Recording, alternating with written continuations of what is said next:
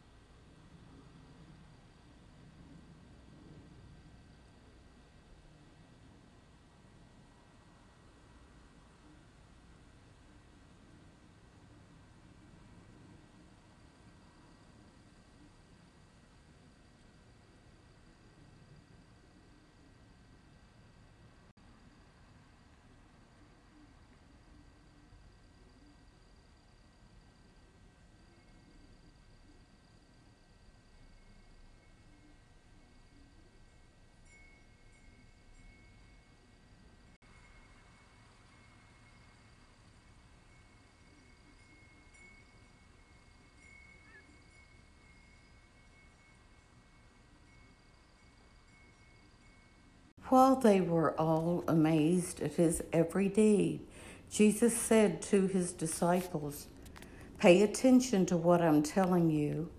The Son of Man is to be handed over to men. But they did not understand this saying. Its meaning was hidden from them, so that they should not understand it, and they were afraid to ask him about this saying.